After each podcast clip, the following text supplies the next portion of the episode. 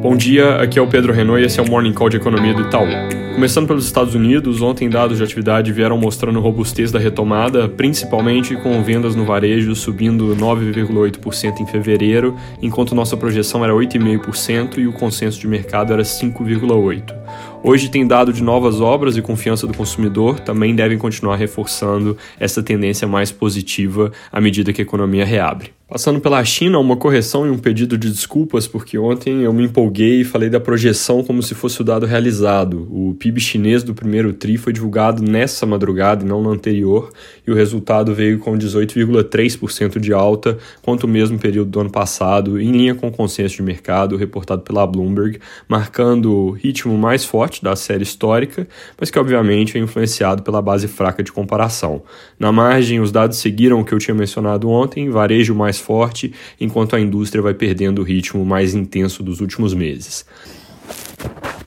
Aqui no Brasil, ontem o plenário do STF manteve a decisão do ministro Edson Fachin de que a Justiça de Curitiba não tinha competência jurídica para julgar o ex-presidente Lula. Isso era amplamente esperado, confirma então que nesse momento ele se encontra elegível. Ainda não é garantido de que esse vai ser o status em 2022, porque os processos vão correr de novo, mas da mesma forma que existia consenso sobre essa decisão de ontem, também parece haver na direção de que há pouco tempo para condenações em primeira e segunda instância que alterem essa condição atual. Na quinta que vem, o STF julga se as ações do presidente vão correr em Brasília ou em São Paulo e também deve se manifestar sobre a outra parte importante dessa história, que é a suspeição ou não do ex-juiz Sérgio Moro, que vai acabar definindo em que pé ficam os outros condenados no âmbito da Lava Jato. Com a decisão de ontem, os jornais de hoje já focam nos movimentos políticos do possível candidato Lula ou candidato a vice, dado que, segundo o jornal o Globo, ele não descarta uma composição a lá Fernandes Kirchner na Argentina. Sobre orçamentos, o de 2020 segue sem definições concretas,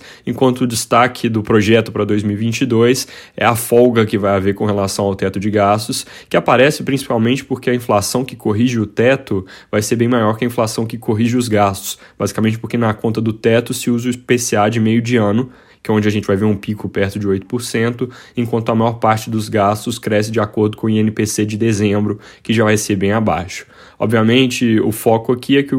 governo vai acabar contando, então, com um certo reforço para gastos em um ano eleitoral. Para terminar, falando sobre dinâmica do vírus, a Folha reporta que o estado de São Paulo estuda seguir outras partes do país e relaxar medidas de isolamento, porque, mesmo com curva de óbitos em patamares muito elevados, as internações e taxas de ocupação de UTI estão caindo, e isso indica que vem alívio à frente, na linha do que eu tinha destacado aqui vários dias atrás vai na linha também do nosso cenário para atividade econômica, onde o vale deve ser por volta do mês de abril e esse vale não deve ser tão profundo quanto a maior parte do mercado espera, consistente com uma queda leve do PIB no segundo TRI e crescimento na casa dos 3,8% que a gente projeta para o ano. É isso por hoje, bom dia e bom fim de semana.